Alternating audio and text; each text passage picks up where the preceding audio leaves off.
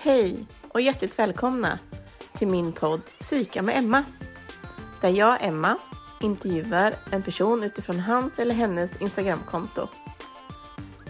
Jag tycker att det här ska bli riktigt roligt och jag hoppas att du tycker lika så. Så häll upp kaffet, hämta kakorna, nu är det fika-time. Dagens gäst är en tjej som är väldigt kreativ. Ett av hennes största intressen är pärlor. Varmt välkommen Marika Andersson till Fika med Emma-podden. Tack så mycket. Hur är det med dig idag Marika? Jo, det är bara bra. Tackar som frågar. Hur är det själv? Det är bra, men där jag bor är det eh, regn. Det öser ner. Det är tråkigt. Mm, det har gjort det sedan i morse när jag steg upp och fortsätter. Ska nog fortsätta hela dagen tror jag. Det har ju varit lite upp och ner med det här med vädret och det har regnat väldigt mycket till och från men eh, det stod ju att det sommarvärmen skulle komma men det var en dag. Sen försvann det igen. Men var sitter du någonstans? Eh, I min, i mitt skafferi, i min lägenhet i Landeryd. jag har bonat in mig här med filtar. Det blir ganska mysigt kryp in här.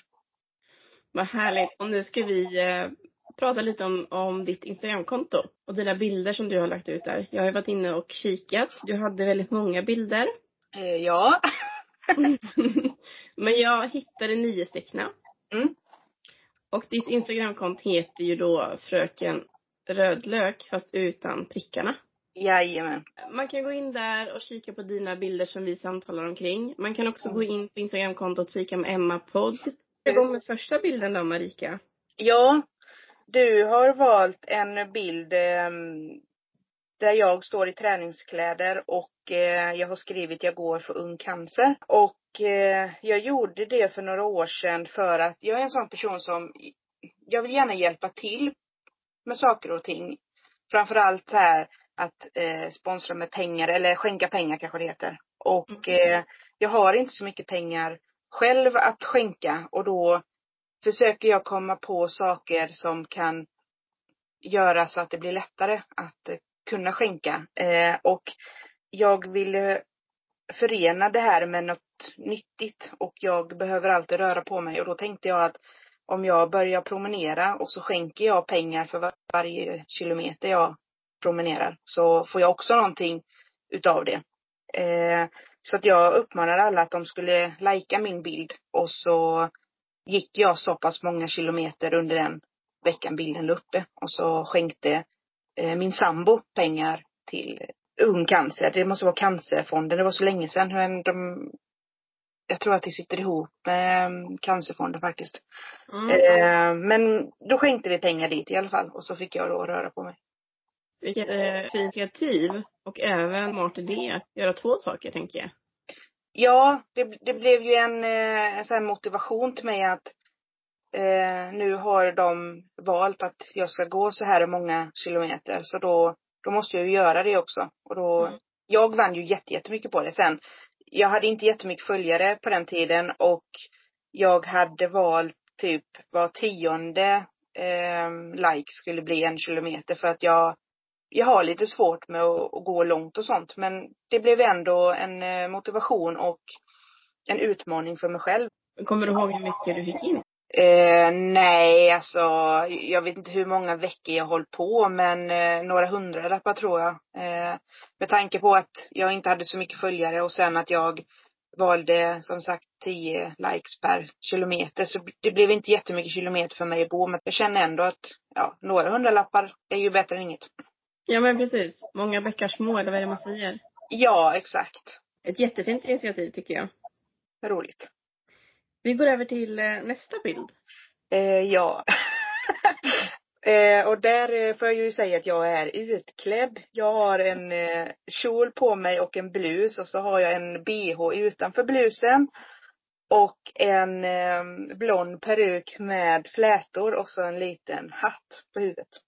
Och eh, det hade jag för att vi är ett gäng tjejer, eh, sju stycken tjejer som jag tror vi är inne på fjärde eller femte året, fjärde kanske, som vi träffas tre, fyra gånger per år och så har vi temafester där två stycken har gått ihop och så har de kommit på tema som de håller hemligt. Och så bjuder de in eh, på liksom ett passande sätt. Som ett utav de första festerna som jag hade, det var en 90-talsfest och då skickade vi ut inbjudan som i en CD-skiva. Förr fanns det ju CD-skivor med liksom fodral, plastfodral så.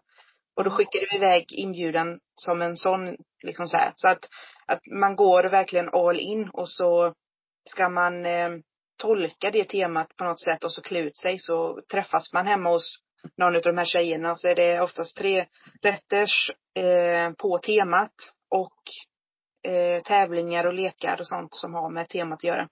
Och det är jätte, jätteroligt. Eh, just den här bilden, då hade vi oktoberfest så att eh, jag skulle ju föreställa någon så här tråler eh, tjej av något slag. Jag vet inte riktigt. Men eh, mm. ja, vi har haft väldigt många sådana eh, burlesk, eh, ja 90-tal. Vi har haft Astrid Lindgren, Eh, Harry Potter. Eh, och jag tycker det är jätteroligt att få klä ut mig och verkligen gå all in och bli en helt annan. Det är den roligaste och, och den som jag verkligen så här chockade mina kompisar med, tror jag, eh, var ett Hawaii-tema. Då gick jag och min syster också med i den här gruppen. Då gick hon och jag ihop och gjorde duon eh, Vajana och han Maui, eller vad han heter. Ja. Eh, och då tyckte vi ju självklart, då passar ju Maui mig för att jag är mörk och jag är kraftig. Eh, och han har ju bara en, eh, typ en kjol med eh, så här blad på sig. Då har han liksom inget mer. Nej. Och så tänkte hur ska jag göra detta? Så jag köpte eh, hudfärgade eh, strumpor som jag liksom klädde in eh, överdelen, alltså brösten då. Mm. Och så målade jag eh, med kajal eh, så att det ser ut som bröstvårtor. Och han är ju fulltatuerad så vi målade jättemycket tatueringar på kroppen eh, med kajal och som vi sprayade med hårspray sen för att de skulle sitta. Eh, och så hade jag en sån kjol på mig så att jag var ju nästan väldigt naken när jag kom dit. Och vi hörde när vi körde upp där, eh, min syrra sa det att och de hade ropat Marika är naken, Marika är naken. Så de blev ganska chockade över att jag hade klätt av mig så mycket. Men jag känner liksom, jag går verkligen all in när det verkligen gäller. Eh, och det, det är ju som du sa nu, att du går verkligen all in. Jag såg den här bilden när du var Maui. Eh, och det är ju otroligt likt också. Och ja, vågat att du vågade göra så. Men det är nog bara för att jag ja. känner mig ganska trygg med de här tjejerna. Jag hade nog inte gjort det om man hade blivit bjuden på en eh, maskeradfest med typ så här 50 pers eller något. Men nu är det det här gänget jag känner mig ganska trygg med och då, då känner jag att, ja men, ska det vara, då ska, då ska det vara liksom. Vi tar eh, en film. Ja. Eh, och det är nog en av mina favoritbilder tror jag. Eh, en ganska spontan bild. Eh, det är jag och min sambo, jag står och kramar om min sambo. Och vi hade, när den här bilden togs så hade vi varit och firat min eh, svärmor som fyllde år. Vi var på en restaurang, det är några år sedan nu. Hon ville ta bilder på hela gänget som var med. Och eh, de höll på att ta lite bilder fram och tillbaka och då i väntan så ställde jag mig bara och kramade om honom så. Och då hade min svärmor tagit den bilden just i det tillfället. Eh, och jag tycker att det speglar väldigt mycket vad jag tycker för honom. Mm. Jag är väldigt trygg med honom. Hur länge har ni varit? Eh, lite över fem år. Eh, Kjell heter ju din sambo. Ja. Eh, och du beskriver honom på Instagram eh, eh, eller du berättar om honom väldigt många gånger på Instagram och lägger upp bilder att det är din stora kärlek och, och det är väldigt vackert tycker jag. Du verkar ha hittat mannen i ditt liv. Ja, jag får nog säga det. Och grejen är att jag har ju varit gift innan. Jag har varit på väg till att gifta mig en eh, andra gång och Oj. jag har ju haft, ja, eh, vi, jag har ju haft liksom sambos och, och partners så här. Men det kanske är en klyscha man säger när man aldrig hittar någon att jag har aldrig känt så här och men, men grejen är att eh, jag har bara varit liksom riktigt förälskad vid två tillfällen och allra första gången gick jag på gymnasiet. Eh, och så som jag kände då känner jag liksom nu också. Och jag har inte känt så emellan här med de andra partners. Jag, Det var ingen person jag var ihop med men eh, jag var väldigt förälskad. Eh, så att jag känner att klyscha eller ej, men eh, ja, det så här har jag liksom aldrig känt och i de andra förhållandena så har det liksom varit att när han har kommit hem så har det varit, ja nu kom han hem och så är det inget mer med det så. Men mm. med Kjell är det lite att jag kan längta lite extra mycket emellanåt och när jag ser honom så kan det liksom pirra till trots att vi har varit ihop ganska länge. Han jobbar på ett ställe som åker runt och bland annat klipper gräs och sånt där och de klipper i vårat område och jag kan be honom typ smsa när du är på väg och ska klippa utanför för att jag ska kunna sätta mig utanför och bara titta på honom när han jobbar. eh, jättefånigt men alltså men jag, jag, jag tycker om det och jag tycker om honom väldigt mycket. Han ger mig väldigt mycket. På tal om kärlek, vi går över till nästa bild.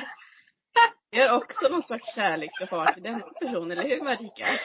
Ja, det får man väl säga. Eh, det är en bild på Emil Assegård. Och eh, för er som inte vet vem Emil Assegård är så är det en eh, svensk, svensk artist. Som jag har eh, upptäckt för några år sedan och är, ja, väldigt förälskad i honom får man väl säga. Jag gillar hans musik väldigt mycket och trots att jag har lite svårt med eh, sociala sammanhang i större så här, eh, alltså pub och så här, eh, klubbar och sånt. Mm. Så har jag ändå valt att åka till sådana ställen när han spelar för att kunna få se honom då eh, live. Eh, och när han väl sätter igång och spelar, alltså jag glömmer av att det är fulla människor och jag glömmer av att folk står och trängs. Det känns som att jag är en bubbla så är det liksom bara han och jag där. Och det är, det är så här, det är, ja, det är jättefånigt.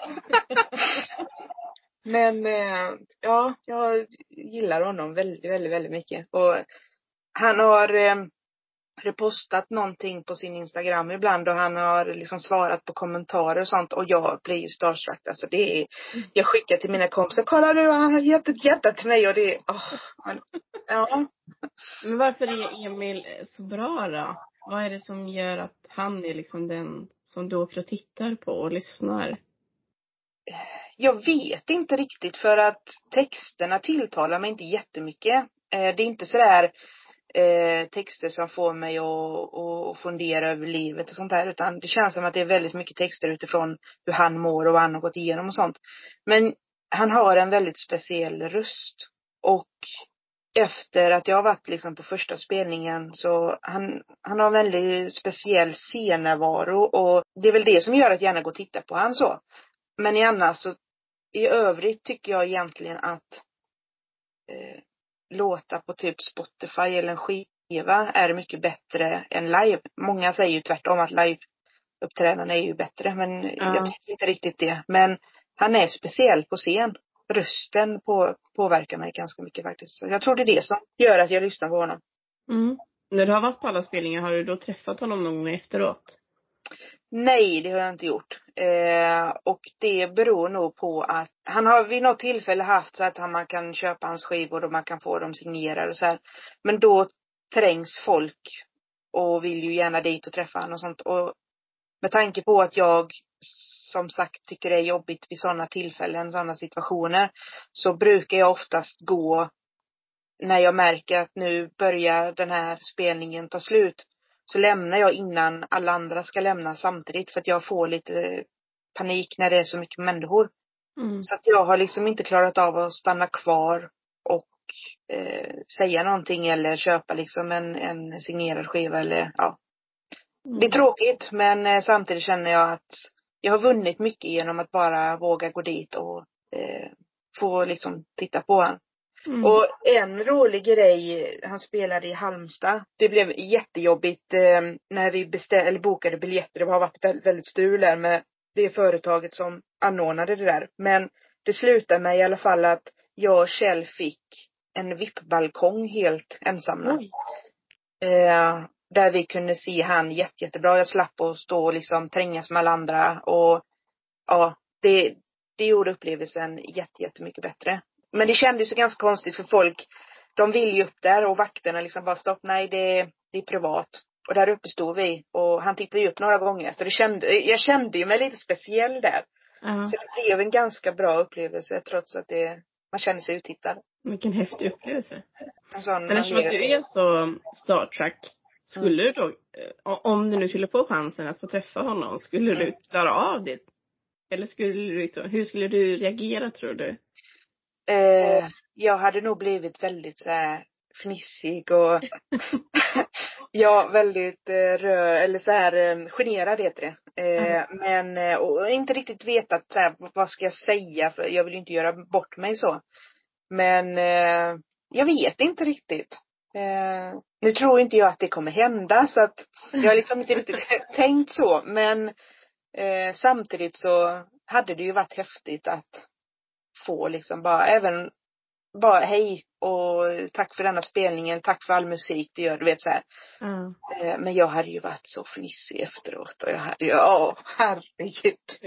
Eh, Jag, jag kan relatera till det du berättar för jag har också en, eh, jag tycker att kändisar är jätteroligt själv. Mm. Och jag total älskar Peter Jöback. För mig är liksom Ah. Peter Jöback som Emil är för dig tror jag. Ja. Jag ser det mesta han gör. Eller, I alla musikaler och allt han gör och vad han uppträder och sånt. Mm. Eh, och eh, jag har faktiskt träffat honom en gång. ja vad roligt. Och det var utanför Melodifestivalen, Globen, när de hade finalen. Ja.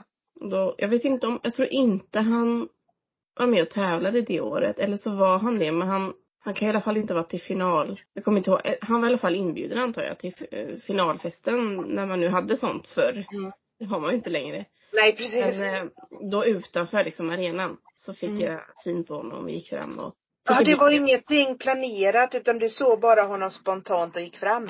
Ja, precis. Oj, det hade jag aldrig vågat.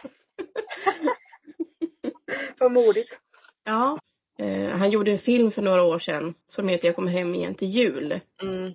Och när jag såg den på bio så grät jag hela den filmen. För det blev så känslosamt för mig. För att, ja men det är något speciell, eh, han, han gör något speciellt liksom. Det är helt konstigt men, ja, det är helt konstigt. Men, Han gör den filmen väldigt bra måste jag säga.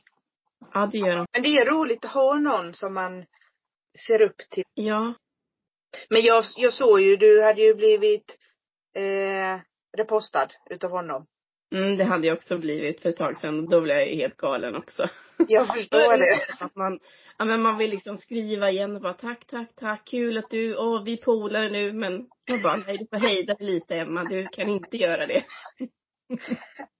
Men jag tror att jag och Emil är ju bästa kompisar för att han har ju svarat på mitt, mina DMs ibland.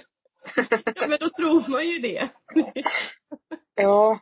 Vi, vi, vi låtsas, vi är i våra bubblor. Vi, vi låter oss tro att det är så. Ja precis. Så eh, Jöback och Emil Astegård, eh, ni har två otroligt eh, fina fans. Verkligen, det har de. Om ni skulle lyssna. Vi hoppas det. Fika med Emma.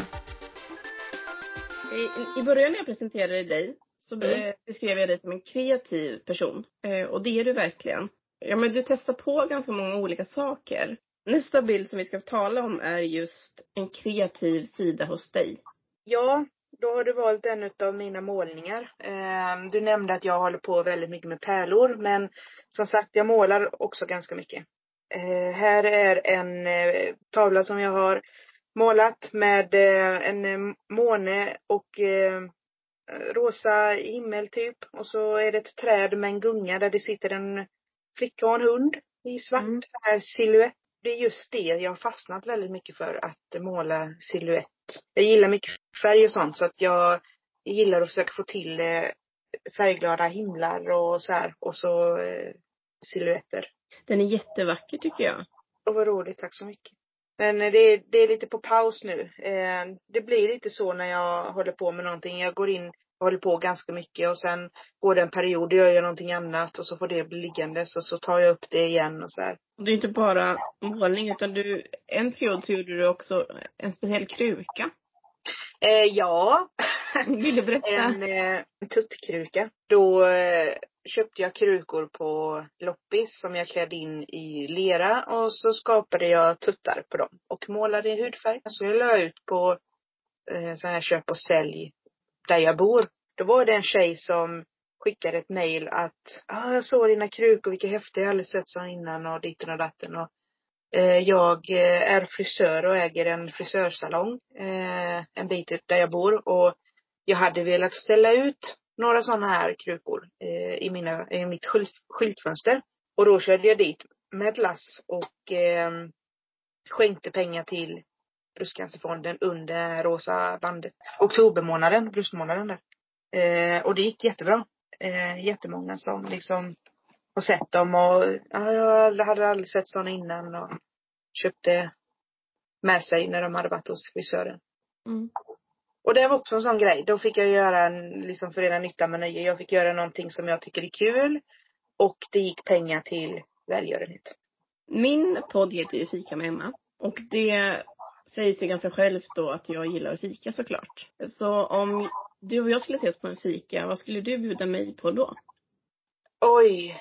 Eh, jag tror att jag kanske hade gett mig på att göra en eh, kladdig kaffe och chokladkaka. Jag har ju gjort den vid ett tidigare tillfälle och så mm. hade jag bjudit på den. För då hade jag också kunnat äta. Ja, eh, och jag tackar absolut inte nej till en choklad och eh, kaffekaka. Det är, det, det är två saker som är det bästa när man fikar. Jag tror att det hade blivit en härlig fikastund med dig Marika. Det tror jag nog att det hade kunnat bli. Mycket skratt tror jag. Ja. och mycket prat om Emil och Jöback. Vi går till nästa bild. Vad ser vi där? Det är en eh, ganska känslosam bild måste jag säga för eh, eh det är en bild på min eh, underarm, hand, där jag har ett eh, armband, ett eh, budskapsarmband eller textarmband där det står jävla cancer på. Eh, för att eh, i mars 2020 så var jag hos gynekologen för att jag har i två års tid fram till mars då haft dagliga blödningar eh, och inte kunnat göra några, ta några cellprover eh, och jag tycker att det hade varit jobbigt så men ändå samtidigt inte brytt mig om blödningarna. Men så till slut så kände jag att någonting är inte rätt när jag blöder så mycket. Så jag gick till gynekologen och eh, de tog ett cellprov och det såg bra ut. Men de tog även ett prov på min eh, livmoderslemhinna och där visade det sig att det var förstadiet till cancer. Jag visste ju inte riktigt liksom hur jag skulle agera där med tanke på att de sa förstadiet till. Det kunde lika gärna vara cancer men det kunde även också inte vara det. Mm. Eh, och läkaren sa lite så dåligt, jag fick samtalet, eller beskedet på telefon när jag mm. sitter på ett fullt tåg på väg hem från skolan en eftermiddag. Så att eh, det var lite svårt att ta in där. Men hon sa att om det är cancer så finns det risk att liksom få, att jag måste operera bort livmodern. Mm. Och min dröm har alltid varit att jag vill ha barn så att det blev ju extra jobbigt där. Eh, inte nog med att det kanske är cancer, jag kanske inte kan bli liksom biologisk mamma också. Men eh, jag blev eh, opererad, de gjorde skrapning eh, och skickade vidare till, för att kontrollera det här. Eh, för att det fanns, eh, jag har genom, genomgått tre stycken skrapningar. Eh, och vid första så hittade de eh, polyper som de ville kolla upp. Och det som är lite jobbigt är att först så får jag ett besked efter någon av operationerna att det är cancer. Mm. Och det beskedet får jag och Kjell på sjukhuset. Då har vi tagit oss dit, så vi får det på sjukhuset. Och då säger de att eh, en möjlighet är att plocka bort livmodern. Och då eh, sa jag att då vill jag göra det eh, för att de sa också att det är inte säkert att man behöver göra det utan jag kan bli behandlad och sen göra liksom ett sånt här eh, IVF-försök att bli gravid och så här. Men vi diskuterade Kjell och jag att det, inte, det finns ingen garanti när man gör IVF att eh, bara för att sjukhuset hjälper oss så finns det ingen garanti att vi kommer bli gravida. Eh, och vi vet ju inte om vi skulle hoppa en behandling att, att det skulle bli, att det, liksom cancern skulle försvinna så. Så då sa jag att då, jag eh, har inga barn, eh, men jag har liksom ett liv och det är det jag vill ta hand om. Så då tog jag beslutet att jag opererar bort livmodern. Så eh, läkarna skickade remiss till Lund och det var nästan planerat att vi skulle eh, åka ner dit och operera bort den då. Men sen åtta dagar senare, dagen innan midsommarafton, så ringer min läkare och säger att jag vill bara ge dig detta meddelandet innan helgen. Det är inte cancer. Då hade de skickat vidare eh, det mm, provet till eh, Lund som tyckte att nej, här var inte cancer, utan det var Halmstad som hade tyckt att det var det så. Så de hade gett mig ett besked att Marika, du har cancer, men samtidigt var de osäkra om det verkligen var cancer eller inte, så de hade skickat för en second opinion till Lund som mm. säger att det inte var det. Så först får jag... att få detta då? Eh, sam, alltså dubbelt, för självklart eh, var jag ju glad över att det inte var så illa så att det var cancer.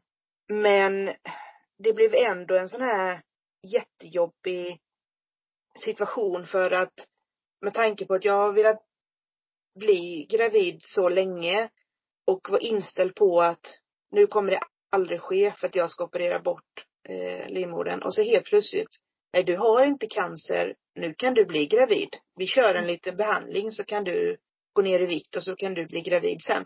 Så att det kändes eh, att det blev eh, att det var en sån här lättsam grej från dem att ja men det är väl jättebra att du inte har cancer. Ja det är jättebra. Jag är jätte, jätteglad över att det inte är det. Men det påverkade mig väldigt, väldigt eh, mycket psykiskt att först stänga dörren till barn och nu är den helt plötsligt öppen igen. Mm. Det tog nog mer hårt än att liksom just vara cancer tror jag. Eh, jag går ju fortfarande på behandling och har väntat på att Eh, för de friskförklarar mig, eller om man ska säga att det inte är inte förstadiet till längre. Eh, och jag har väntat på att få liksom komma tillbaka. De sa att de skulle göra mellan tre och fyra månader efter så skulle de göra en sån här kontroll på att se så att allting ser bra ut.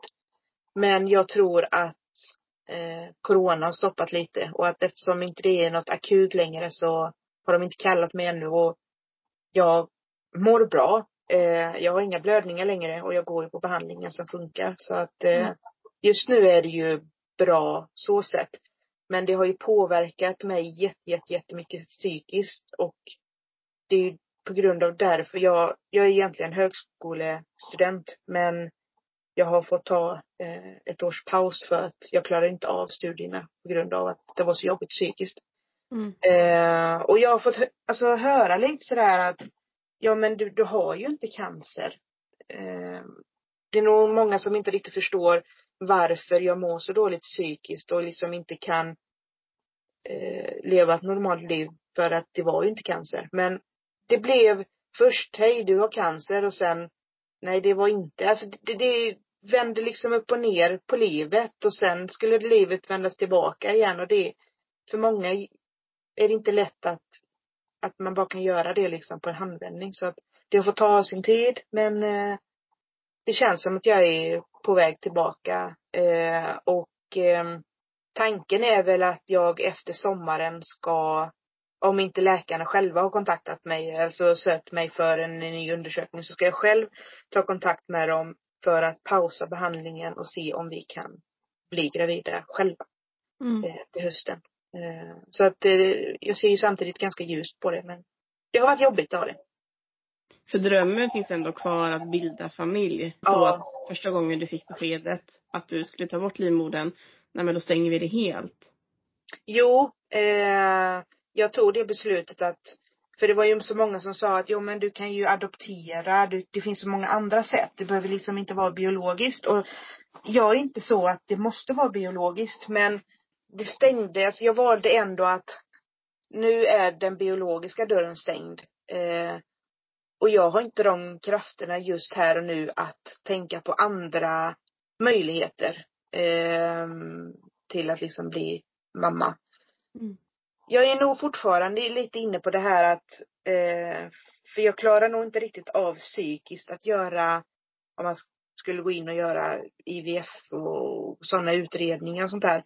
Utan att testa nu eh, på egen hand och skulle det inte funka så, det känns som att jag har redan sörjt eller vad man ska säga. Eh, Mm. Men drömmen finns ju fortfarande kvar och det känns som att vi har, vi har fått en ny chans och Mm. vi kommer ta den men jag vill gå på behandlingen lite till för att vara säker på att det inte eh, kan komma tillbaka igen. Fika med Emma. Jag sa att du älskade att pärla. Och det är den här bilden. Ja, och eh, den här bilden är eh, lite dubbel kan man väl säga för i bakgrunden är framsidan på min och Kjells lägenhet och eh, i främre bilden är en modell av våran lägenhet som jag har gjort utav pärlor. Eh, så det är en eh, 3D-modell av våran lägenhet med andra ord. Jag kände, jag har gjort ganska mycket 3D-projekt och sånt där och kände att nu vill jag göra någonting som inte någon annan har. Så eh, jag fotade runt om våra, vi bor parlägenhet så att eh, det är bara våran del som jag har tagit med men jag fotade runt och så tänkte jag att jag ser om jag klarar av att göra detta och det gick. Mm. Ja, Det blev en, ett hus. jättefin och jättecool tycker. Du till och med tagit med buskar och allting har du. Jajamän.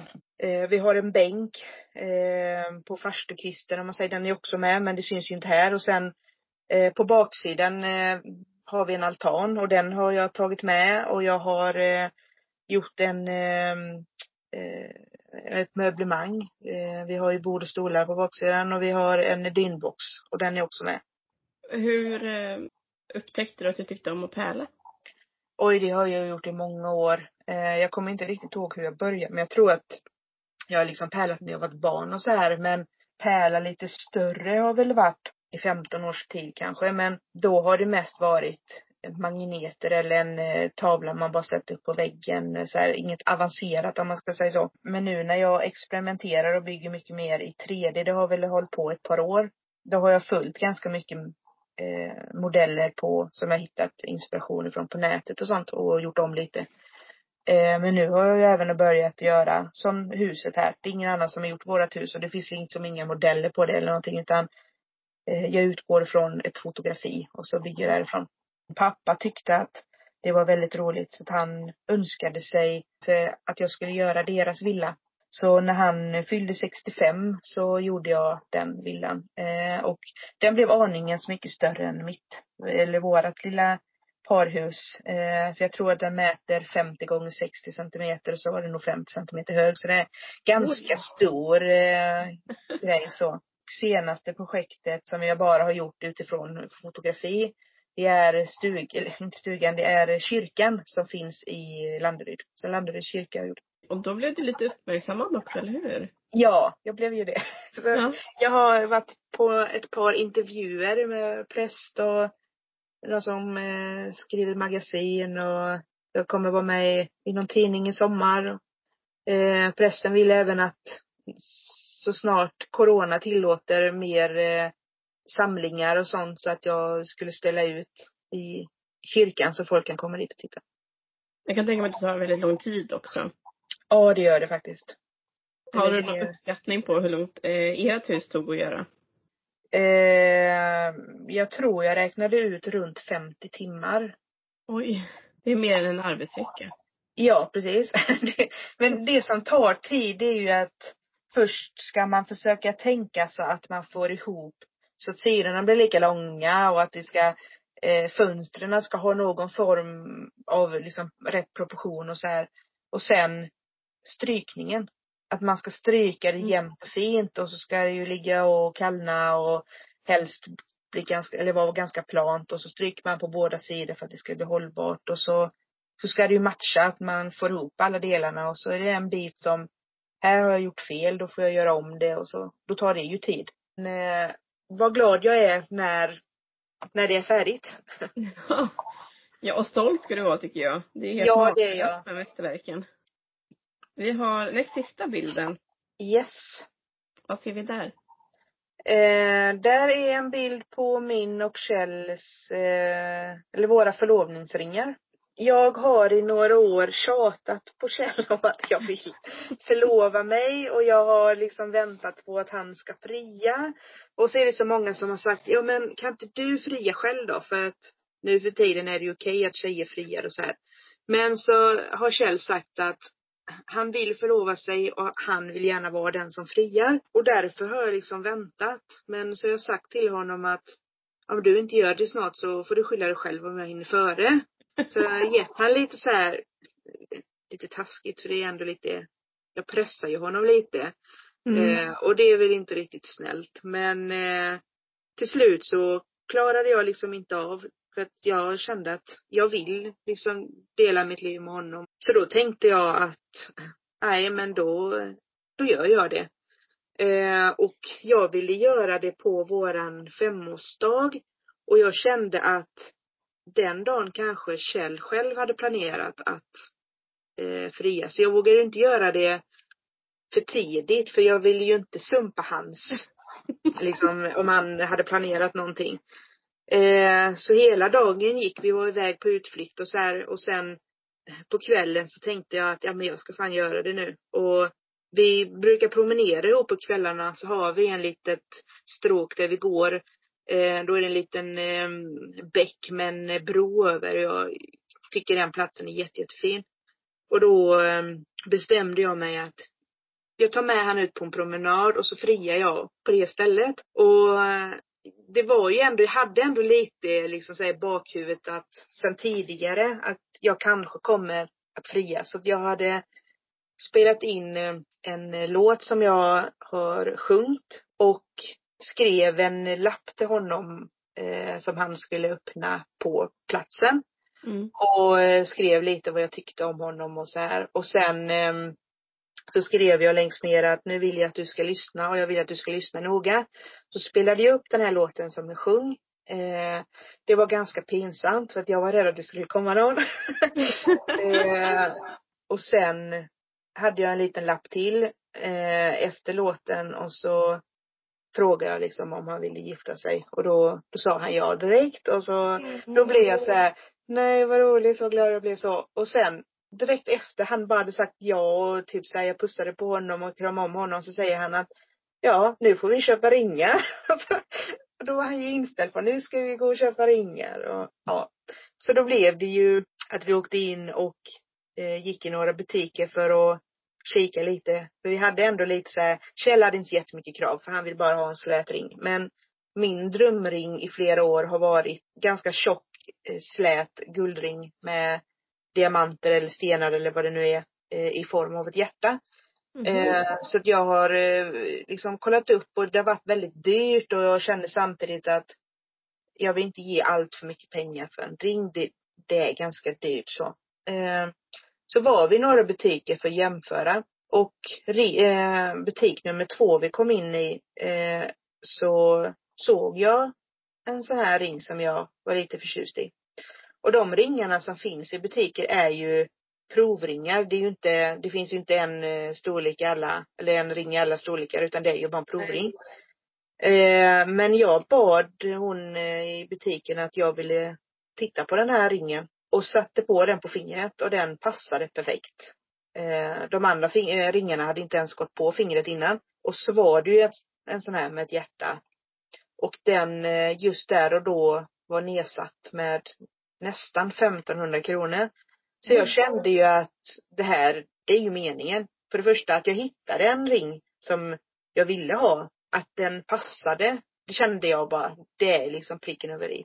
Så att eh, jag fick min drömring till slut. Blir det bröllop nu då Marika? Eh, bröllop blir det, men eh, vi vet inte riktigt när. Då har ni något kul att se fram emot tänker jag. Det har vi verkligen. Sista bilden, då är det du som har en bok i handen. Jajamän. Eh, och eh, jag är väldigt glad och pekar på den här boken för det är en bok ifrån Viktväktarna så jag pekar liksom på Viktväktarnas namn typ eller vad man ska säga. Det är en kokbok som heter Söta saker med eh, kakor och bakelser och tårtor och sånt eh, som är viktväktarvänligt. Eh, mm. För jag, eh, som jag tidigare sagt, är överviktig och behöver gå ner i vikt. Eh, jag tog beslutet att testa på Viktväktarna i början av mars i år. Och eh, tycker att det funkar jätte, jättebra. Jag har gått ner en hel del redan i vikt och mår jättebra och får äta så mycket god mat. Så eh, jag har faktiskt blivit medlemsambassadör för Viktväktarna och det är därför jag håller den här boken. Det är liksom ett samarbete med dem. Eh, Vad menas med att man är medlemsambassadör? Eh, att jag liksom visar upp produkter från dem, att jag skriver om dem eller vad man ska säga. Taggar dem i, när jag bakar någonting till exempel. Okay. Dela med mig av eh, recept och så att fler liksom kan göra. För även om det är ett eh, recept som är utformat för eh, oss viktviktare så kan ju självklart andra också äta det här så att man delar med sig till andra som också kan eh, baka de här grejerna till exempel. För det känns ganska roligt. Eh, framförallt när det går så bra. För jag har varit väldigt, väldigt anti det här med Viktväktarna. För jag har känt att det typ är som en diet och jag vill inte gå på dieter och sånt här. Men så testade jag och känner att eh, det här är liksom en livsstilsomvandling eller vad man ska säga. Och att jag lär mig vad kan jag äta och vad kan jag inte äta. Jag har ju försökt gå ner i vikt så många gånger i flera år och testat jättemycket grejer och typ så här att ah, ja, men nu äter jag frukost för det är viktigt. Då kommer jag gå ner i vikt. Och så har jag inte tänkt på vad jag äter för jag, jag har alltid varit så här ja men det är bättre att jag äter till exempel ris i frutti till frukost än att jag inte äter någonting alls. Nu när jag räknar med points och sånt så ser jag ju hur mycket fel grejer det är i de här produkterna för mig i, i Viktväktarna. Jag drack väldigt mycket mjölk till exempel. Jag har slutat dricka mjölk helt nu. Eh, och det är sådana grejer som har gjort att jag har lyckats gå ner i vikt. Mm. Jag lär mig vad som är bra och inte bra. Och jag tror det är det som är tanken med Viktväktarna. Och jag tycker det är roligt att jag har kommit så långt bara på liksom två och en halv månad. Men har du olika delmål i vad du vill gå ner i vikt? Ja, det har jag. För mitt största mål är att jag vill tvåsiffrigt. Men om jag bara skulle sträva efter det så skulle resan bli jätte, jättejobbig. Utan jag behöver ha små delmål på vägen som liksom jag kan glädjas eh, över under tiden om man säger. Och det passar mig ganska bra. Härligt att du har hittat ett sätt som passar dig. Ja. Det var jättekul att du ville vara med. Jätteskoj att jag fick vara med. Jag önskar dig lycka till i framtiden. Tack. Både med, eh, ja, med kommande bröllop med Kjell och eh, alla andra beslut som du tar i, i livet med kanske bilda familj och pärlandet och resan. Tack så mycket. Fika time med Emma. Fika är gott.